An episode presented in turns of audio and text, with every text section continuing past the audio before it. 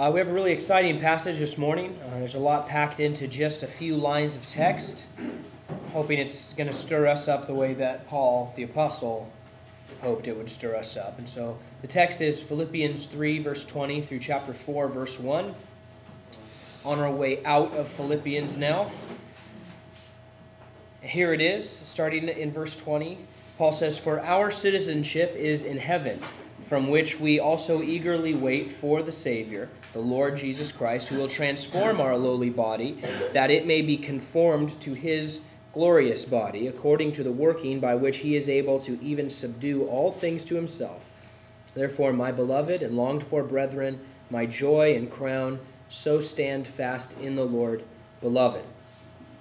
Obviously, uh, the subject of immigration is a huge issue in our culture today, uh, something that's hotly debated. Folks are very vocal about their opinions and that's fine.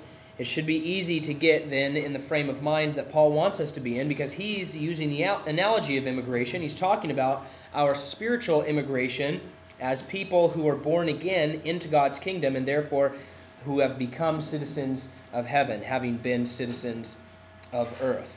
As citizens, we receive some interesting and powerful rights and privileges. However, God's plan for us also includes a certain route that he has set before his people, and that route is examined a little bit in this text. The last time we were together, we saw that we cannot hope to enjoy the blessings of God if we're not going to take on the cross of Jesus Christ. That's just the deal. What we see this morning is that there is a glorious plan uh, that the Lord has for his people, but within that plan, we are given a specific route. Some have called it the royal route to heaven, and I, I like that phrase. It is by the salvation of Jesus Christ that we are made into citizens of heaven. That's how we are uh, uh, made citizens of eternity. Mm-hmm. But salvation is more than simply forgiveness of our sins. In fact, it includes much more than that, as illustrated in this text. First, there is, of course, redemption from sin. Paul says up in verse 20, Our citizenship is in heaven, from which we also eagerly await for the Savior, the Lord Jesus Christ. Because Jesus stood in our place and took the penalty of sin uh, as Savior, and because we have believed on him for salvation, he has therefore redeemed us from sin and death forever and made us his own. Uh, but there's more than just redemption. Let's look at verse 21, the very beginning. Who will transform our lowly body. The spiritual effect of sin is dealt with by redemption, and that's a very exciting thing. But in the salvation of Jesus Christ, we also receive a future transformation. And that's, that's something that I would hope we all were worked up about and excited about. Because one day we're going to be free from the physical effects of sin as well. Sickness gone, and pain gone, fatigue and heaviness gone. Uh, and I think that's exciting. And it's exciting because, as Paul aptly points out, our bodies are lowly. They don't work quite right. Um, you know, they were marvelously designed by God. We can see that as we look, you know, into the body, um, but uh, they were terribly corrupted then by sin.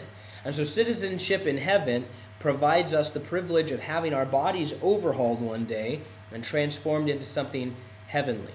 Uh, so we have redemption and then we have transformation. But Paul continues in verse 21 and he says, that it may be conformed to his glorious body. Transformation for us ends in glorification where we finally not only put on immortality, but we are living embodiments of the glory of God in heaven. The Lord, having redeemed us and transformed us and brought us into eternity, will bring us into an existence that isn't just what He constructed in the Garden of Eden. And I thought this was, uh, I don't know, this just was interesting to me. When the Lord comes back, takes His church home, and when He puts down uh, sin forever, uh, he's not just going to restore what he did in the Garden of Eden at the beginning. There in the garden, he created sinless human beings and he called them good. But in heaven, uh, we aren't good, we're glorious, it says. That we put on the, the glory of the Lord. Because God looks upon his people and he says, I'm going to do more in you than I did at the start. I'm going to do more in you than before. I will draw you nearer to myself than before. I will bless you even more than before. And so it's not just a return to the way things were before we brought sin into the world. God looks down and in his plan he determines to do something greater and more glorious. That is the final stage of our citizenship when we are forever with the Lord. Glorification. So, redemption, transformation, glorification, those are some inspiring privileges that we receive from our God as spiritual immigrants given grace by the King to become citizens of heaven. But then there are two other benefits of citizenship uh, that we can look at here they are conformation and sanctification. Uh, the word sanctification doesn't appear in our text specifically, but it is illustrated by the idea that our Lord and Savior, Paul says, is currently dwelling in heaven, and he has changed our citizenship. We're no longer uh, uh, bound by the kingdom of darkness, we're now in the kingdom of light. God has called us then out of the world, and he's going to usher us into his kingdom one day. And so we are sanctified, we're called out and set apart by his power and his grace to be brought out of the world and into eternity, sanctified as Christians. Now, part and parcel with sanctification is conformation. Paul used the word conform there in verse 24. He was, or excuse me, verse 21. He was speaking of how God transforms our bodies to be conformed to the likeness of Jesus Christ. So he's talking about a spirit, spiritual conformation to the likeness of the Son of God. But that word and usage there reminds us of the spiritual conformation that we are commanded to undergo in the Bible as well. Romans 12, 2. Do not be conformed to this world, spiritually speaking, but be transformed by the renewing of your mind, that you may prove what is that good and acceptable and perfect will of God. Or how about Romans 8, 29 and 30? For whom God foreknew, he also predestined to be conformed to the image of his Son, that he might be the firstborn among many brethren. Moreover, whom he predestined, these he also called. Whom he called, he also justified. Whom he justified, these he also glorified. 1 Peter 1 13 through 16. Therefore, gird up the loins of your mind, be sober, and rest uh, your hope fully upon the grace that is to be brought to you at the revelation of Jesus Christ. As obedient children, not conforming yourselves to the former lusts, as in your ignorance, but as he who called you is holy, you also be holy in all your conduct, because it is written, Be holy, for I am holy. And so, this is the plan of citizenship. This is the plan that God has for his people. And it's an amazing plan. What we receive as Christians and as citizens of heaven is more than just redemption from our sins, though that would be by itself more than we deserve. We also receive sanctification and transformation and conformation and glorification from God and His desires to fill and to fill and to fill until we are fully and finally in heaven, finished with our journey from earth to eternity, and are before Him in a glorious immortal body forevermore. That is the plan. That's what God is going to accomplish within you. So, what's the point then? What's the application? Why can't we just sit back and see this happen since God is almighty and sovereign? Um, we'll take a look again at verse 1 of chapter 4. Paul says, Therefore, sewing this up, therefore, my beloved and longed for brethren, my joy and crown, so stand fast in the Lord, beloved. To me, this passage really beautifully demonstrates the eternal truth that though God is sovereign and all powerful, he simultaneously supplies us a free will with which we can either press into him or we can drift away from him. That's the that's what he has set up. He is all powerful, he is completely sovereign. However, he has said in his word that he has provided us a free will with which we can make decisions and spiritual decisions. So, like Abraham and Lot in the Old Testament book of Genesis, we are a people called out by God toward a promised land. He's given us a calling, He's given us a destination, He's given, given us an empowering to get there. Yet we are then free to choose which direction we are going to go, and we are free to choose whether we're going to settle in Sodom or whether we're going to settle in Canaan. Both of those men are, are described as righteous men in the New Testament. They said, you know, uh, that Lot's righteous soul was vexed. And we have opinions about Lot, but the Bible looks at him in the New Testament says this man was a righteous man. So you have two guys God calls out Abraham. Lot joins in with him. And the, and the Lord says, This is where I want you to go. This is the empowering to get there. These are my promises. These are my words. I'm going to be with you. I'm going to supply you all of these things. I'm going to be doing things in and through your life along the way. But in the same time, they're given points where they get to make decisions throughout their life of which direction they're going to go. Will we settle in Sodom or are we going to settle in Canaan? That's what we see. And so a citizen of heaven must have allegiance to the Lord. We need to bow before the rule of Jesus Christ, who is the one who accomplishes all of this by his power. Uh, and what I like about this verse or this passage here is that Paul points out that God is able to subdue all things to himself. And of course, we know that, but it's important to remember that. That our God is able to subdue all things to himself in a moment. Yet he allows us to freely choose how we are going to live this life. Even though we have been blood bought by Jesus Christ on the cross, we belong to him, but he says, I will allow you to choose how you are going to live your life on the earth. And that is a remarkable thing. Since we're able to choose how we live, Paul then urges us to stand fast in the Lord. The word there means to persevere, means don't stop what you're doing. We saw Sunday how pressing on is one part, and then persevering amidst difficulty is another part. And the same idea is presented all throughout Philippians. We are to press on as fervent runners. Those are those famous passages that we spent a lot of time in earlier in our studies. We press on towards the goal, but then we must persevere as we run the race because there are obstacles, there are traps, there are adversaries and difficulties out there. But if we want the completion that God desires for us, if we want the completion that God offers to his people in this life and in the next, we must stand fast in the Lord. Now, along the way in life, sometimes a couple of things tend to happen in our hearts for using the immigrant and citizen, uh, citizenship analogy that Paul is making here, we can look at it these ways. Sometimes we start wanting to have dual citizenship.